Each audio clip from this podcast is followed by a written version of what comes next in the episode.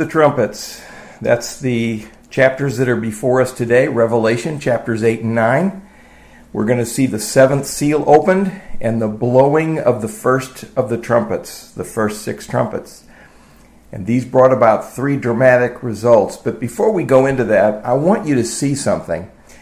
Because it appears that um, in Revelation, that the seventh seal is opened and that issues forth the seven trumpets. And then when the seventh trumpet is blown, that issues forth in the outpouring of the bowls. And so we can see the same type judgments occur in the trumpet judgments and the bowl judgments. When you compare chapters 8 and 9 with chapter 16, that you can see the trumpets and the bowls both show judgments over the earth, the sea, the rivers, the heavens, the tormenting of mankind, an army, and angry nations. So we have the same type judgments, but with the bowls, it increases in intensity.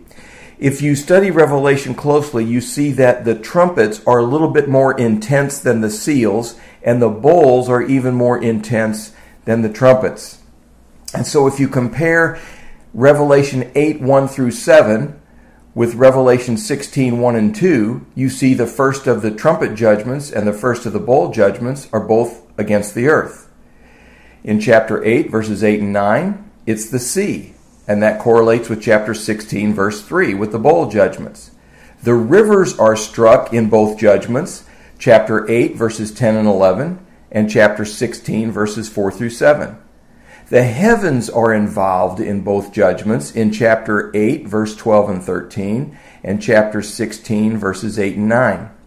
We see the tormenting of mankind in chapter 9, verses 1 and 2, and in chapter 16, verses 10 and 11. And then we see an army in chapter 9, verses 13 to 21, and another army in chapter 16, verses 12 through 16. And then we see the anger of the nations in chapter 11, verses 15 to 19, and chapter 16, verses 17 to 21. So I wanted you to see these similarities before we go forward with our studies of uh, chapters 8 and 9. And so we see that these judgments, just remember this, we, we talked about this last week, that these chapters, chapters 6 through 9, is the first half of the tribulation. So the trumpet judgments is still the first half, the bowl judgments is the last half of the tribulation, and the last half of the tribulation is the wrath of God. Now, in a sense, all seven years is the wrath of God, but it intensifies in the last three and a half years. Revelation 14:10 and chapter 15 verse 7 both indicate that this last half is an intensified wrath of God. And as we study these trumpet judgments, notice the parallel of the plagues of Egypt. Now, why would that be? Well, in effect, the world is going to be saying in this day, in the tribulation period, who is the Lord that we should serve him? And that's exactly what Pharaoh said. Remember when Pharaoh said that? Who is this God? I don't know him. Why should I serve him? And we've seen time and time again in the book of Revelation that even when God sends his wrath, even when God sends his judgment, the people will not repent even when we saw the sky receding as a scroll and that mankind could see the Lamb on the throne, they did not repent. And so these trumpet judgments are going to look just like a number of the plagues of Egypt. Well, here's the outline the opening of the seventh seal and the blowing of the first six trumpets brought about three dramatic results. And that's how these two chapters are outlined. We see preparation in Revelation 8, verses 1 through 6. We see desolation in chapter 8, verses 7 through 13. And we see liberation in chapter 9. All right, are you ready to begin? Let's look at preparation. Revelation chapter 8, verses 1 through 6.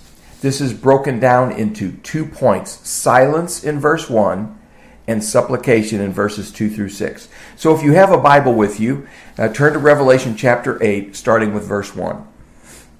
When he opened the seventh seal, there was silence in heaven for about half an hour. And I saw the seven angels who stand before God, and to them were given seven trumpets. Then another angel, having a golden censer, came and stood at the altar. He was given much incense, that he should offer it with the prayers of all the saints upon the golden altar which was before the throne. And the smoke of the incense, with the prayers of the saints, ascended before God from the angel's hand. Then the angel took the censer, filled it with fire from the altar, and threw it to the earth, and there were noises, thunderings, lightnings, and an earthquake. So the seven angels who had the seven trumpets prepared themselves to sound. So they're ready to blow the trumpets. So we see silence in heaven. Isn't that an interesting thought to open our, our session together? Because in chapter 7, verses 10 through 12, all of heaven had been worshiping. Verse 10 of chapter 7 and crying out with a loud voice, saying, Salvation belongs to our God who sits on the throne and to the Lamb. All the angels stood around the throne, and the elders and the four living creatures, and fell on their faces before the throne, and worshipped God, saying, Amen. Blessing and glory and wisdom, thanksgiving and honor and power and might be to our God forever and ever. Amen. All of heaven was worshiping him all of heaven is praising God, worshiping the Creator, worshiping the Lamb, the Redeemer. And now we see in chapter 8 silence in heaven. Sometimes when I'm driving along, along in my car and I'm listening to a radio station, and the radio station, for some reason, goes off the air for a time, doesn't one minute seem like an eternity to you? When you just have a silence of a short time, it seems like forever before the sound comes back on. Can you imagine the scene going from praise and worship and honor and glory to God? All the elders, all the creatures, all the angels worshiping Him. And then when that seventh seal is opened, we have dead silence. Now, why would that be? Well, there's a nobody really knows for sure. The commentators can guess, but they don't know. But here, here's really when you stop and think about it. What just happened? The seventh seal has just been opened. And what did we say that was? We said this was God's last will and testament for the earth. It was the title deed for the earth. It was the full and final judgment of the earth. So when that seventh seal was opened, that means God's total plan was revealed. So all of heaven can see the full plan, and they might have been awestruck. Whoa, what a plan. Whoa, what a God. Now we see what he's doing. Now we see the total plan, and there was silence. And also, it could be the lull before the storm. Now they know what's coming. They know judgment's coming. They know God's wrath is coming. And they are awestruck. And they're silent before Him. So there's silence in heaven for about a half an hour.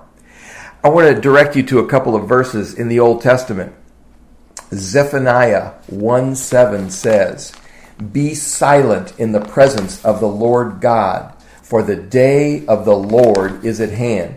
And what have we talked about? We're talking about the day of the Lord. The day of the Lord is the seven year tribulation period and the 1,000 year millennium. So be silent in his presence because the day of the Lord is at hand.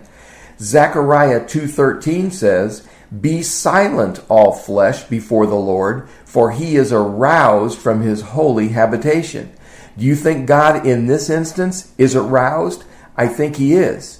He has just revealed his total plan. He's aroused. He's going to pour out his wrath on the earth. So be silent, all flesh, before the Lord.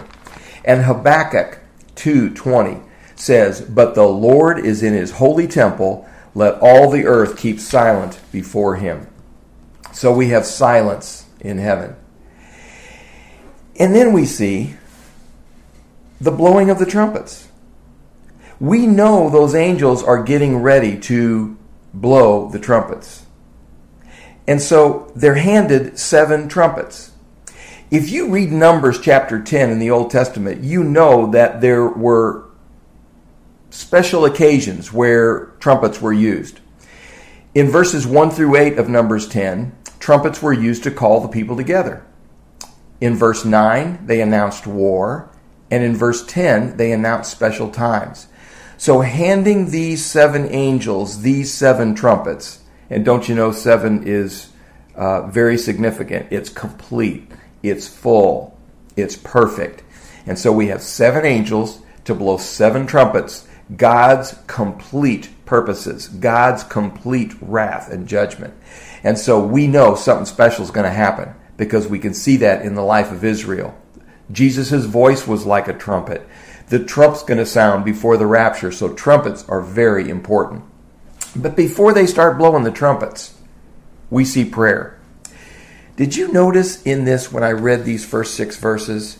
Another angel, a special angel in verse 3, has a golden censer and he stands at the altar and he was given incense that he should offer it with the prayers of all the saints upon the golden altar which was before the throne. So you got to know that the throne and the altar are related. What God, do, what God does and the prayers of his people are related. The prayers of God's people are involved in the judgment he sends.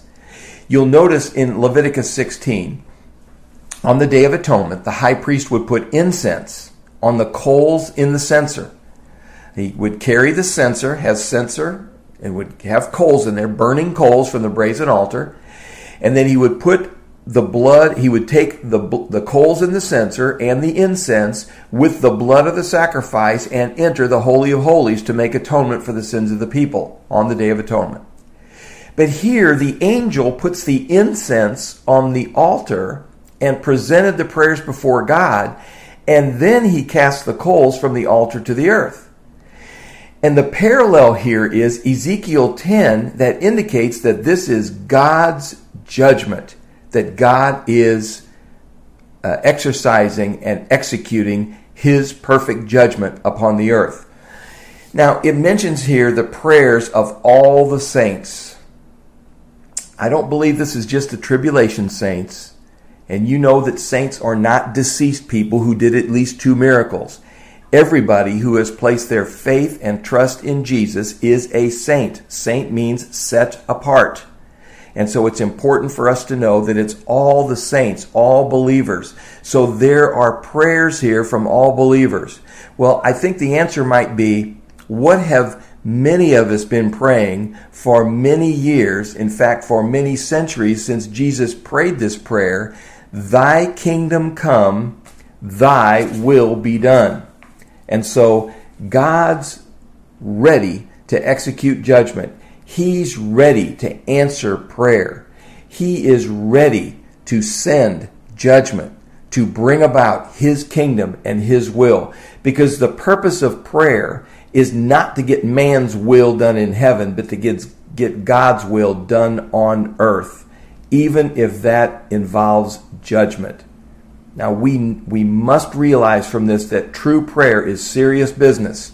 And when we say that the throne and the altar are related, we need to make sure that we better not move the altar too far from the throne. Our prayers ought to be in sync. We pray in Jesus' name. We pray for what Jesus would pray for. We know God's heart. We know God's will many times, and we need to be praying in that way.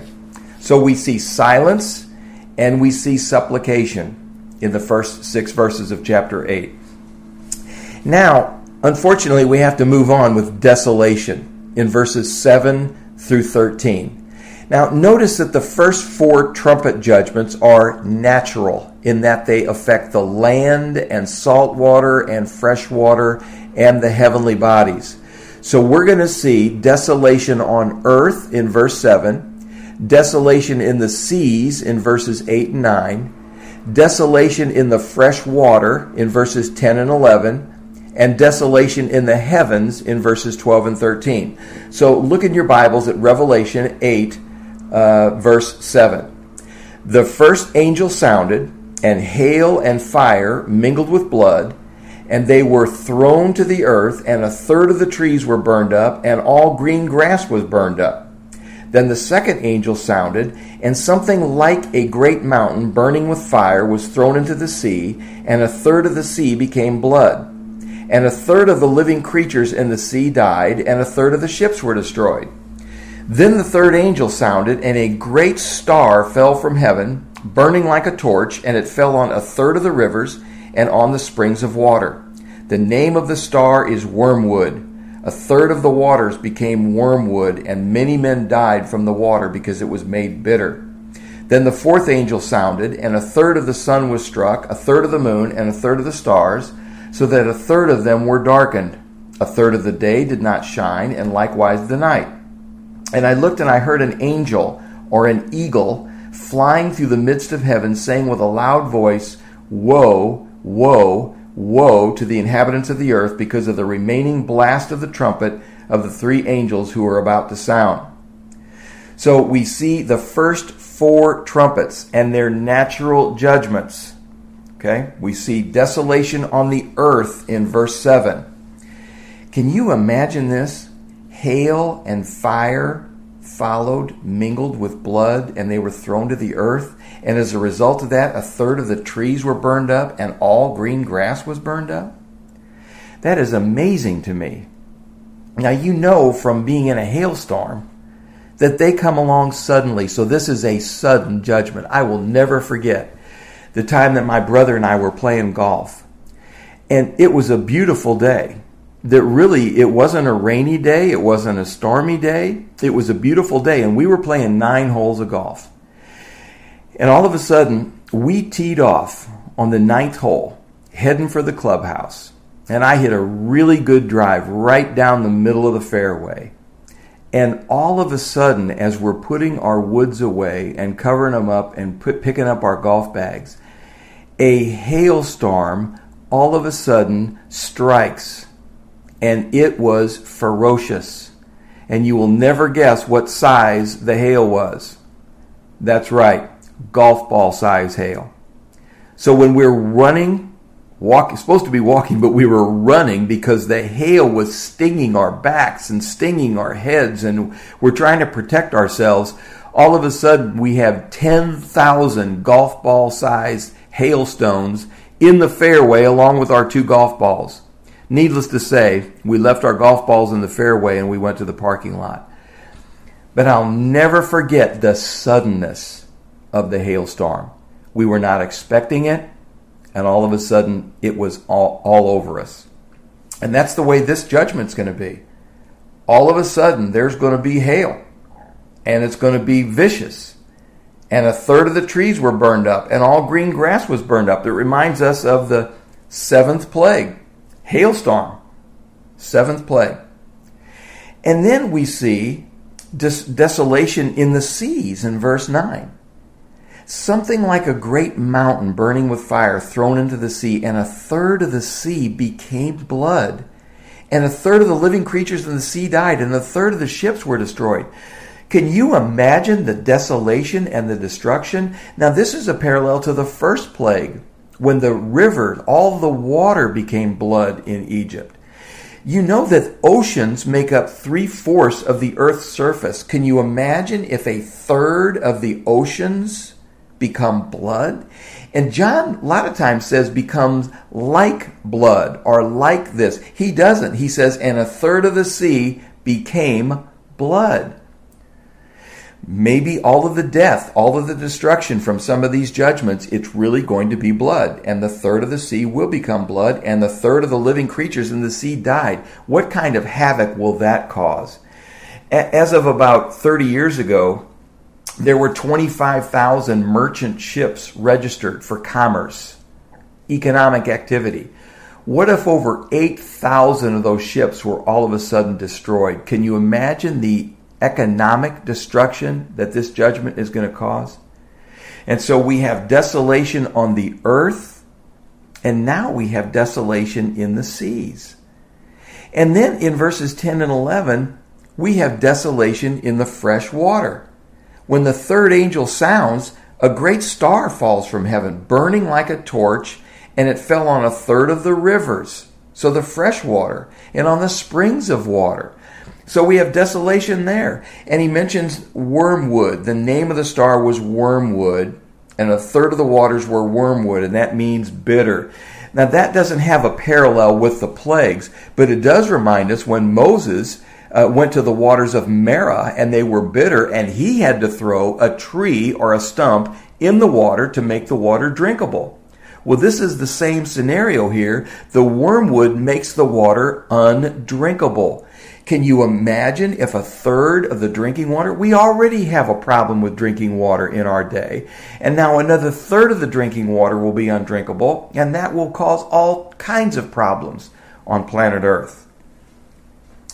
And then in verses 12 and 13, we have desolation in the heavens the fourth angel sounds. A third of the sun was struck, a third of the moon, a third of the stars, a third were darkened, and a third of the day didn't shine. Unbelievable. Can you imagine what that's going to do to the growing season? When I lived in Wisconsin 25 years ago, I could never plant my garden until at least Memorial Day. And here in North Carolina, when I had my garden, I always planted it on the last Saturday of April, more than a month, a month before I could plant it in Wisconsin. And the growing season was always shorter. I mean, I would have to stop my garden because of the first frost came so much earlier. And so my garden in Wisconsin was totally different from my garden in North Carolina and Kentucky. Can you imagine if a third of the daylight goes away? Can you imagine the destruction on the growing season? How that's going to affect crops? All of these people who now can't plant because a third of the sun and moon are struck. And the moon, the moon affects the tides. We know what high tide and low tide at the ocean is because of the gravitational pull of the moon. Well, the moon's going to be affected and a third of the stars. And there are billions of stars. What kind of heavenly chaos is there going to be according to verse 12? Well, let me tell you before we go on, let me give you two, two different schools of thought about these judgments because I think you should know, because I don't think anybody has the total answer. First of all, I always like to interpret the Bible literally. John in some of these says it does, sometimes it says became blood, sometimes it says something like a great mountain. So sometimes John is very clear that he's using symbols and sometimes he's not. So it's very difficult sometimes to tell whether or not these are symbols or not. Many, many, many Bible scholars say there is no reason in this chapter not to interpret these judgments literally. That we're talking about rivers and mountains and seas and drinking water and oceans and ships and fish and the sun and the moon and the stars. So it very well may be natural judgments affecting the land, salt water, fresh water, and the heavenly bodies. However, some believe that these are symbols. And I'll tell you why. Dr. Mark Corts in 1994 preached through the book of Revelation. And he knows what all of these great men of God think, that this is literal. But his, his interpretation was that the hailstorm was a sudden breakout of war, and that a third of the trees were burned up and green grass was burned up, and the green grass may speak of youth called to war. Now, I have a bit of a problem with that because it says all green grass was burned up. Does that mean all of the youth of the world were, were killed?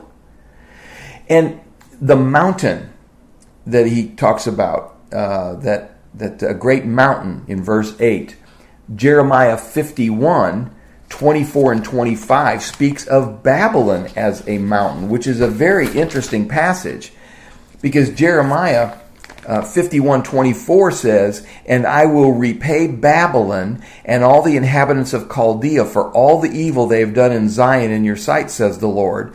Behold, I am against you, O destroying mountain, who destroys all the earth, says the Lord. And I'll stretch out my hand against you, roll you down from the rocks, and make you a burnt mountain. So he's talking about Babylon. And you know we're going to get in these later chapters in Revelation with Babylon. We've got Babylon is a city and it's a system. So there may be something to that. So it may be this mountain is a power on earth that will collapse. It could be a meteor. We know that if a star hit the earth, that would destroy the earth because we know that our sun is just an average sized star. So if any star hit the earth, we would be toast, literally and figuratively. Because you know from studying astronomy that a million Earths would fit into the sun. So it can't be a total star hitting the Earth, but it certainly could be. He says something like a great mountain burning with fire. So it could be a piece of a star, a meteorite. God could really use anything he wants. And so he says that in um, verse 10, this is Dr. Court still, verse 10. A great star fell from heaven.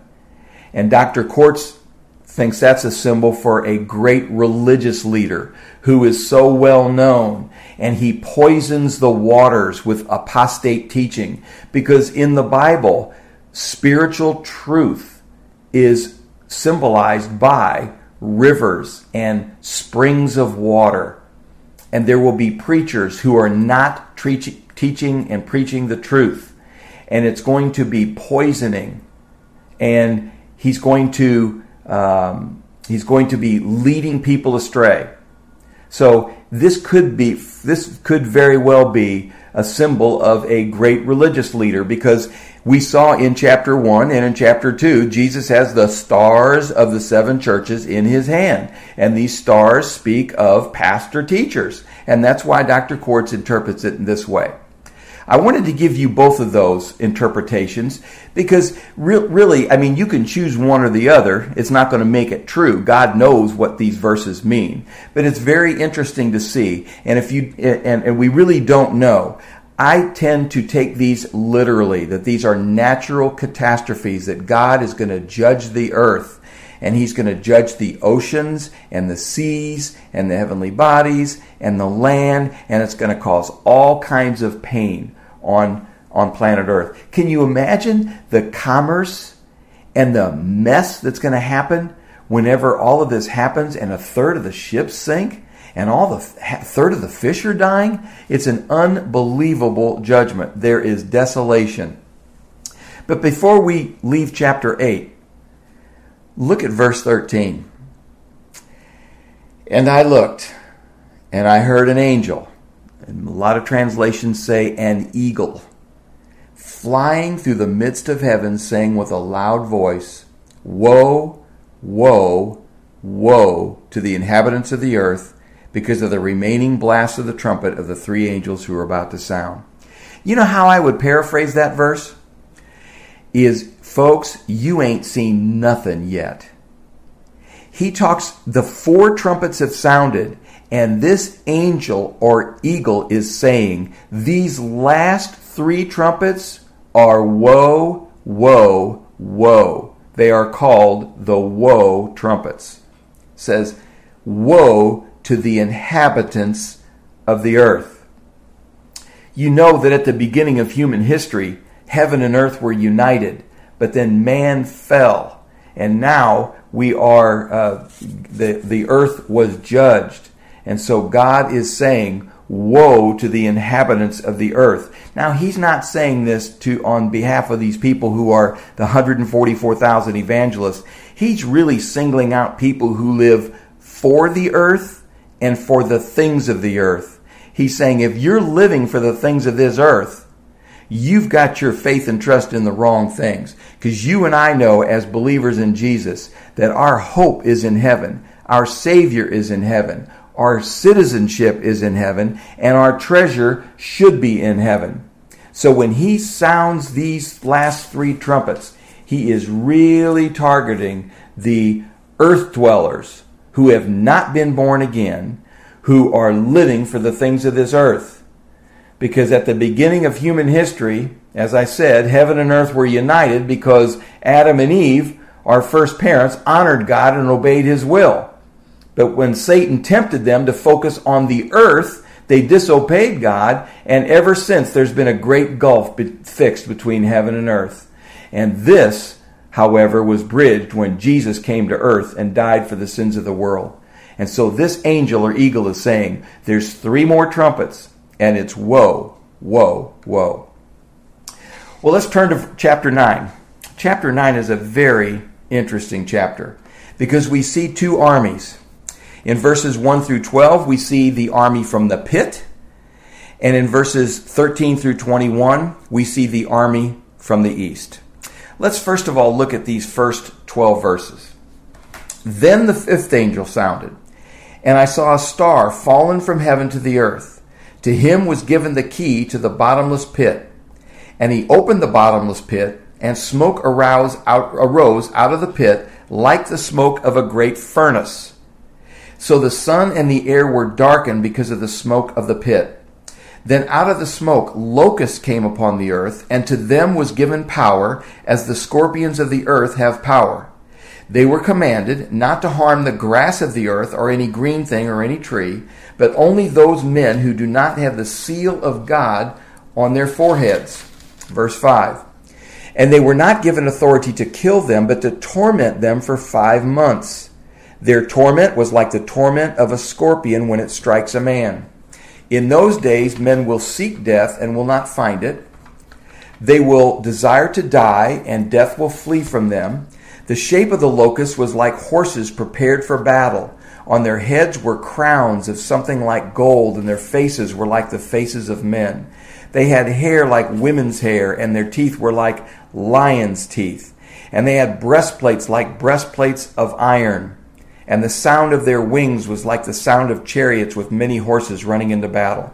They had tails like scorpions, and they were sting, there were stings in their tails. Their power was to hurt men five months.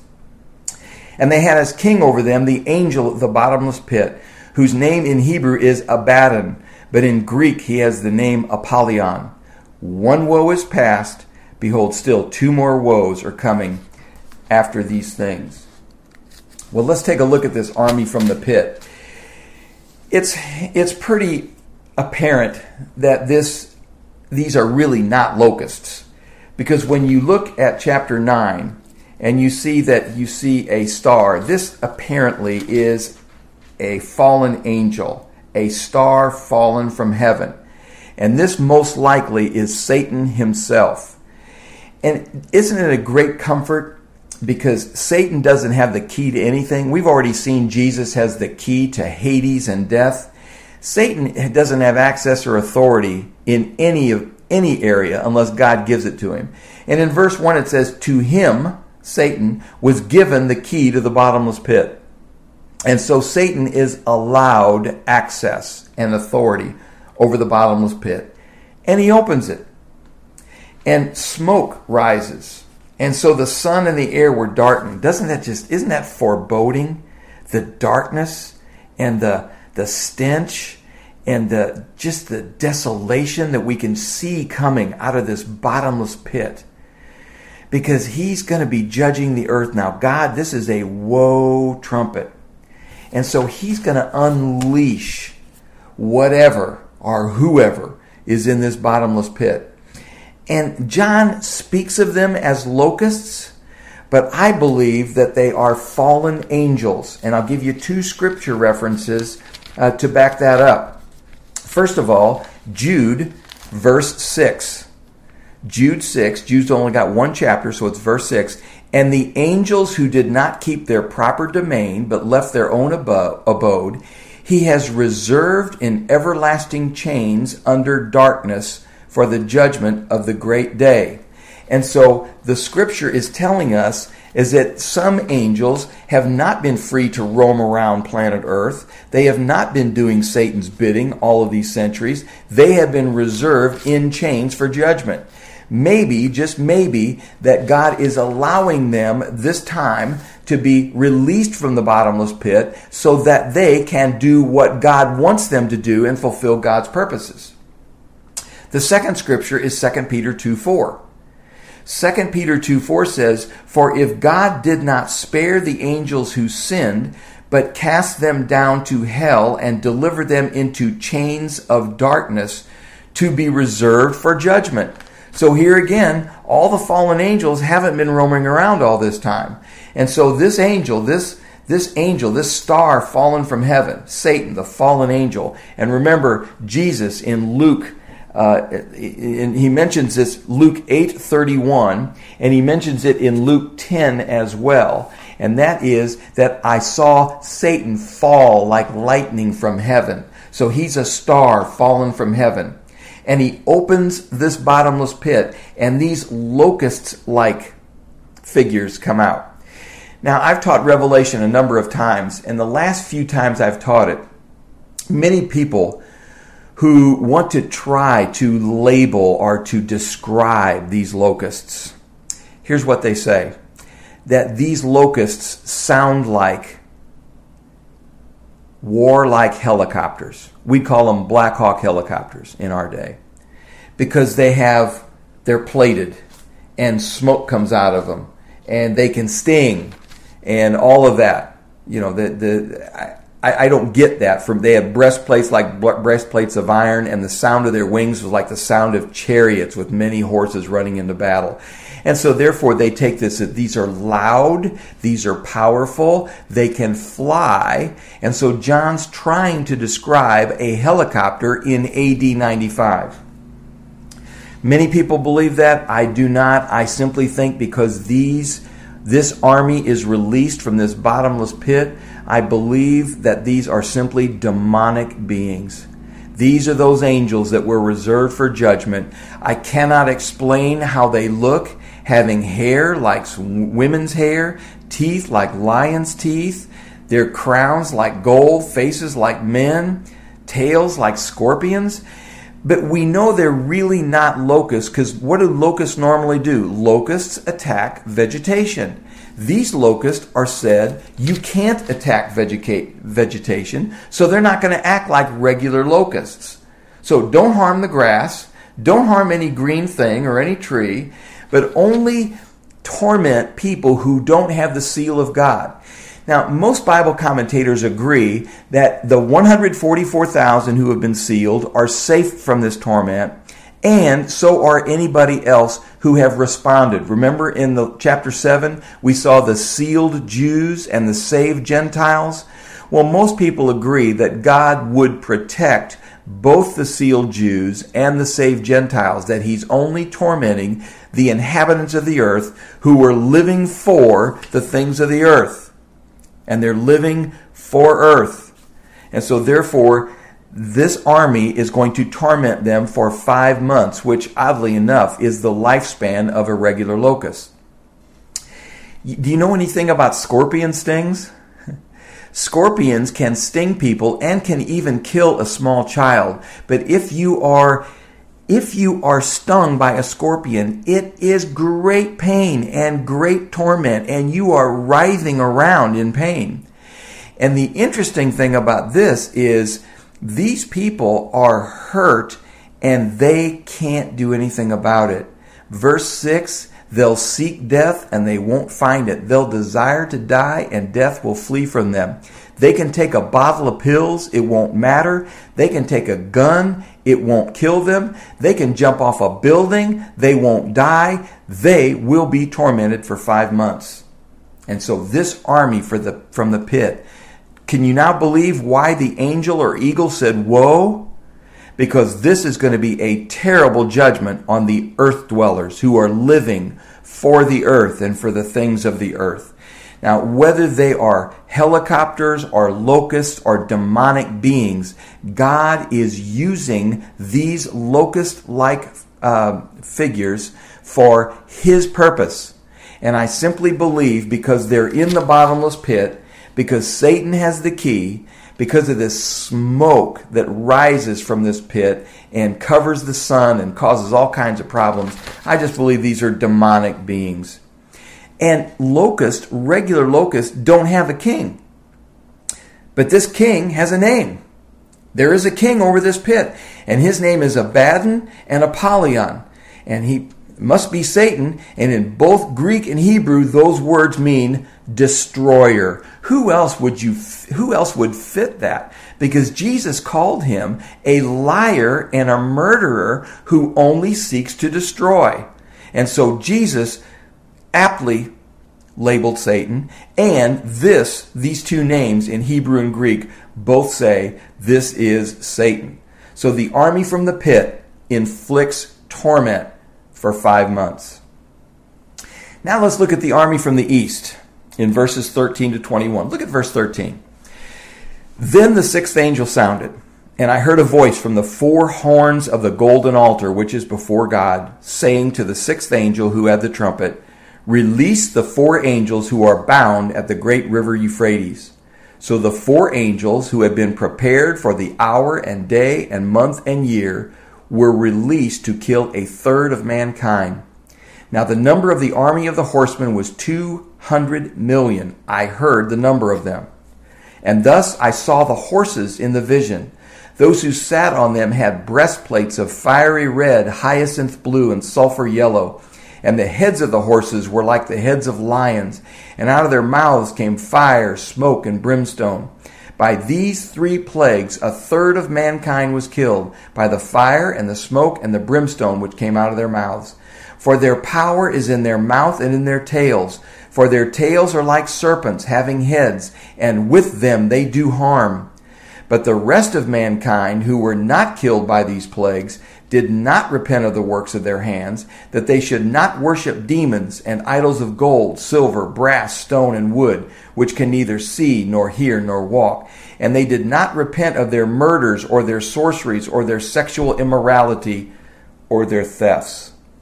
What a disturbing picture this is from this army from the east. The sixth angel sounds, he heard a voice from the four horns of the golden altar, which most likely is the altar of incense, and that is where the prayer is lifted. And he says here to the sixth angel, release the four angels who are bound. Now that tells you right there that these are fallen angels because good angels would never be bound by God. Why at the great river Euphrates? Well, you know the great river Euphrates is mentioned in Genesis. That's the cradle of civilization.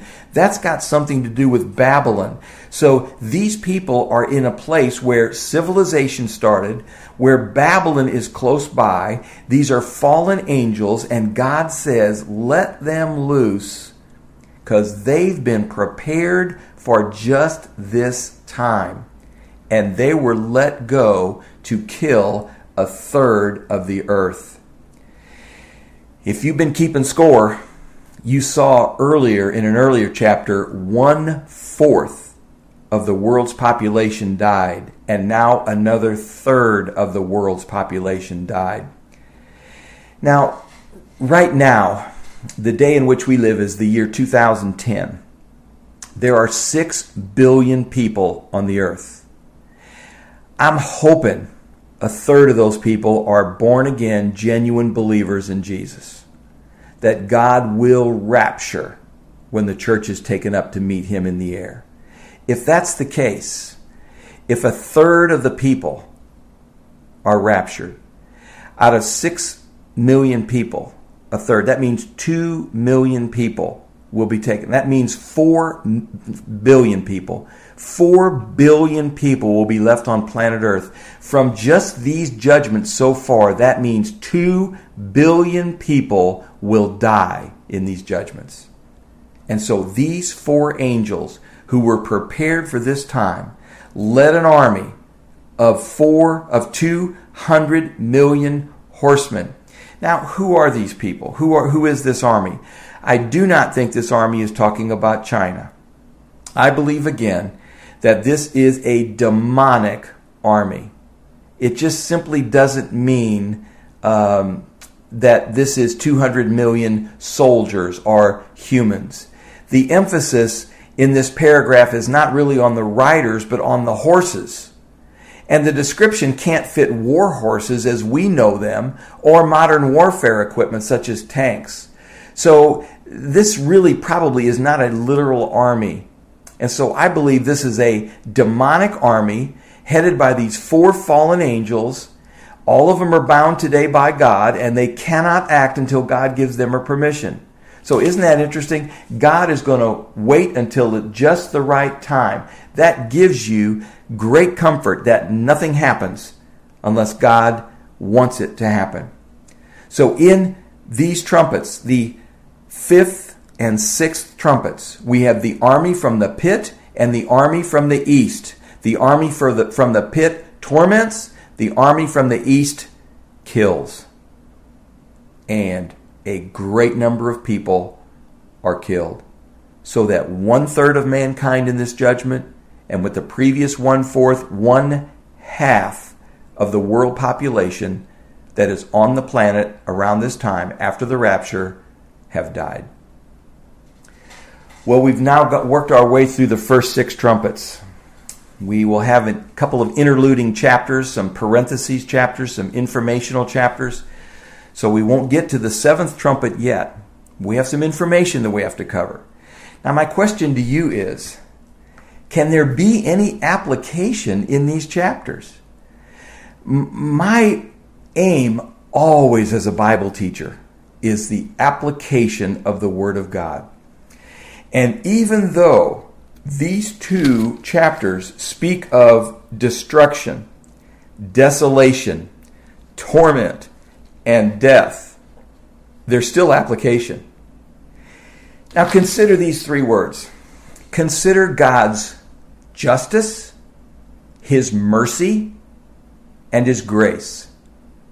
That is our application from these two chapters. Because what if God was to execute his justice, what would happen? Everybody would be killed. Everybody would die. The total earth would be burned up. I've heard people say, when I get to heaven, all I want is justice. Friend, you don't want justice. Because if God gives you justice, you will get death. Because we need to pay for our sin. And God's justice demands that there be a payment for sin. And if we simply ask for justice, we'll get death. But God, in His grace, gives us something that we did not deserve, and that's Jesus. God's mercy doesn't give us what we do deserve. God's justice is what is just. God is holy and righteous and just, and He must have a payment for sin. So make sure you got those definitions right. Mercy is not getting what we deserve, and grace is getting what we don't deserve. I always think of the game show Deal or No Deal. I love game shows. And in Deal or No Deal, there was, if you saw the game show, it used to be in prime time, it's not anymore they used to open briefcases and you could win a million dollars. And if you opened up a lot of cases and you were got low amounts out of the way, they would offer you money. Sometimes after playing for 30 minutes, the show would offer the contestant $300,000 for 30 minutes time on a game show. And the family supporters who were in attendance would say, don't take that deal. You deserve more. And every time I watch that show, every time a family member or a friend would say, You deserve more, my thought is always, No, you don't. You deserve death. All of us deserve death. None of us deserve God's mercy or grace. We deserve God's justice. But did you notice in these chapters as we read them, he didn't say all of the sea, all of the ocean, all of the trees, all of the fish, all of the living creatures. The predominant fraction is one third. One third of the trees were burned up, a third of the sea became blood, a third of the living creatures in the sea died, a third of the ships were destroyed, a third of the rivers, A third of the waters became wormwood, a third of the sun, a third of the moon, a third of the stars. Do you catch the, the drift here? Do you catch the, the importance of this? This shows us God's mercy. Even though God is judging the earth, even though He's pouring out His wrath on the earth, we still see God's mercy. God is still giving them a chance to repent. He gave Pharaoh a chance to repent. Pharaoh saw, saw all of the plagues. He had a chance to repent, but he hardened his heart. And even though God uh, owed justice to Pharaoh, he showed his mercy by not executing justice. Boom, and it's over. He let him see God's hand at work, God's mercy, and God's grace. And so God is judging the inhabitants of the earth but he's also showing his mercy and his grace. I cannot get away from that as I read chapters 8 and 9. Let me end this by giving you an application from Dr. Corts from years ago. This is my favorite example of God's justice, mercy, and grace. When Dr. Corts's son John was about 11 or 12 years old, Dr. Corts bought him a very small motorcycle. It was a 125cc Honda. He just wanted his son to be able to experience this before he got to the age where he could drive and want a real motorcycle. But Dr. Corts said, as he lived on a dead end street, he says, John, you can ride this in the driveway, and I'll even allow you to ride it on a dead end street, but I don't ever want to see you ride that motorcycle on Peacehaven Drive.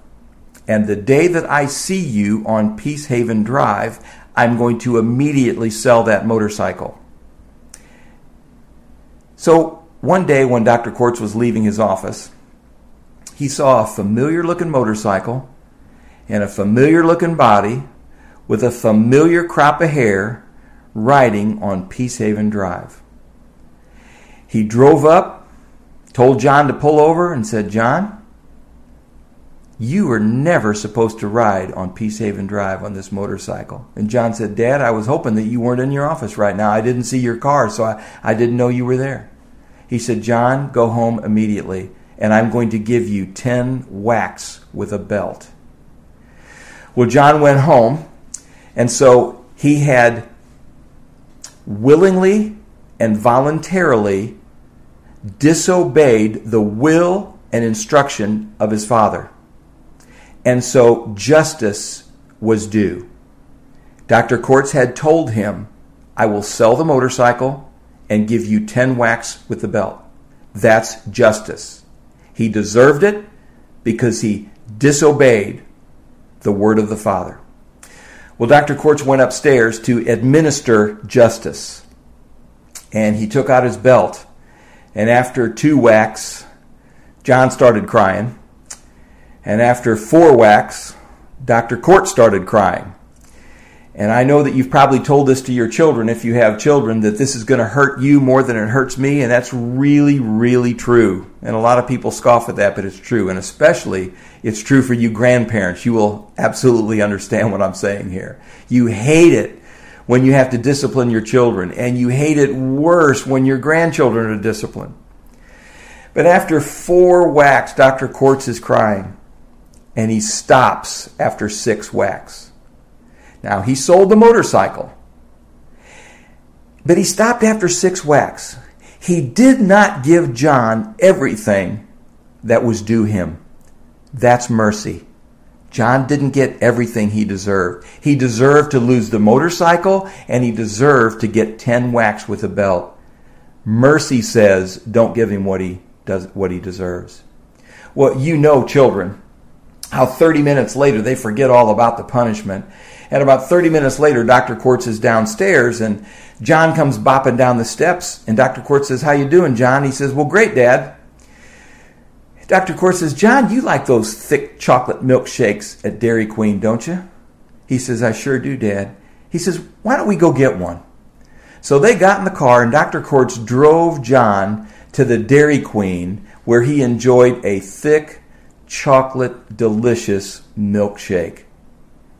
not very long after he had violated his father's will and flat disobeyed his father's will.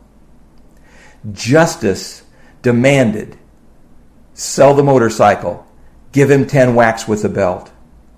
Mercy said, don't give him what he deserves, only give him six whacks. And grace says, give him what he doesn't deserve a chocolate milkshake.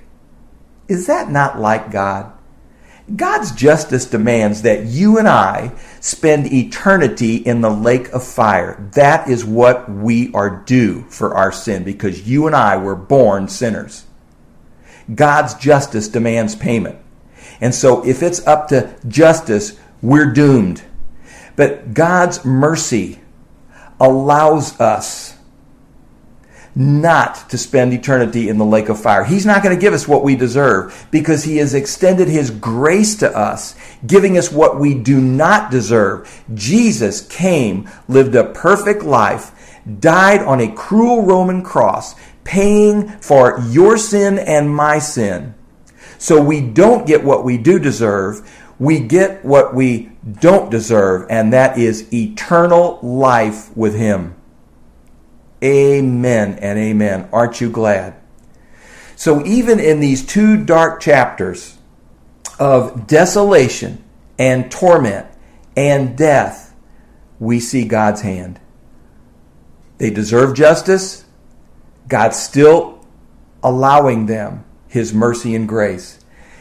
But as we close out chapter 9, it says here, verse 20, the rest of mankind who were not killed by these plagues. Wouldn't you think that when these plagues came upon all these people, that they would say, Oh God, I repent. I'm sorry for my sin. I see your hand of judgment. Have mercy on me.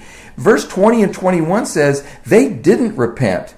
That they're still going to worship demons and idols of gold and silver and brass and stone and wood. And those idols can't see or hear nor walk. So instead of worshiping the one and true and holy God, they're going to worship things.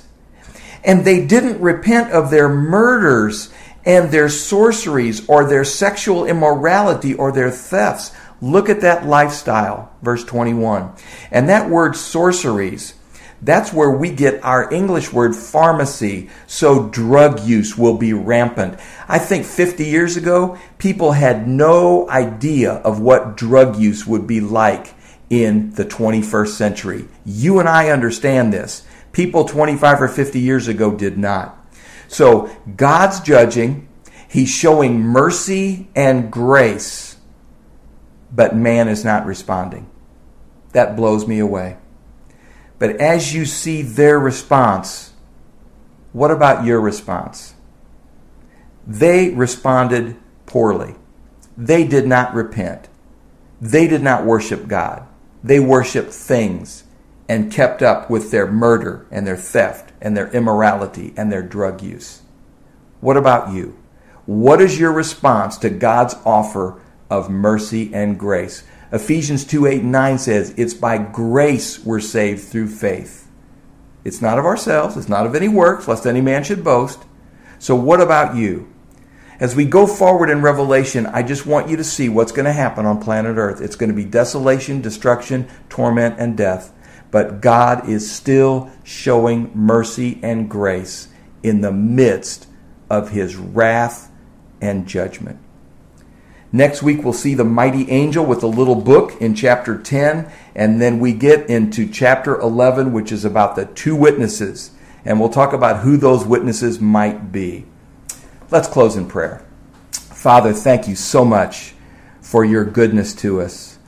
Lord, these are, these are really disturbing chapters that people won't turn to you, even in the grave hour of judgment and wrath. But Lord, we pray that you would continue to touch hearts and change lives day by day by day. Lord, make us salt and light in the world in which we live. We live in a dark world, but we know that instead of justice, your offer is still mercy and grace. We thank you for that. We thank you that we can see your hand of mercy. We can see your offer of grace in these chapters, as dark as they may be. So, Lord, teach us the application that you have for us and allow the Holy Spirit to work in our hearts and lives to glorify you and to grow in our walk with you. That is our prayer in Jesus' name. Amen.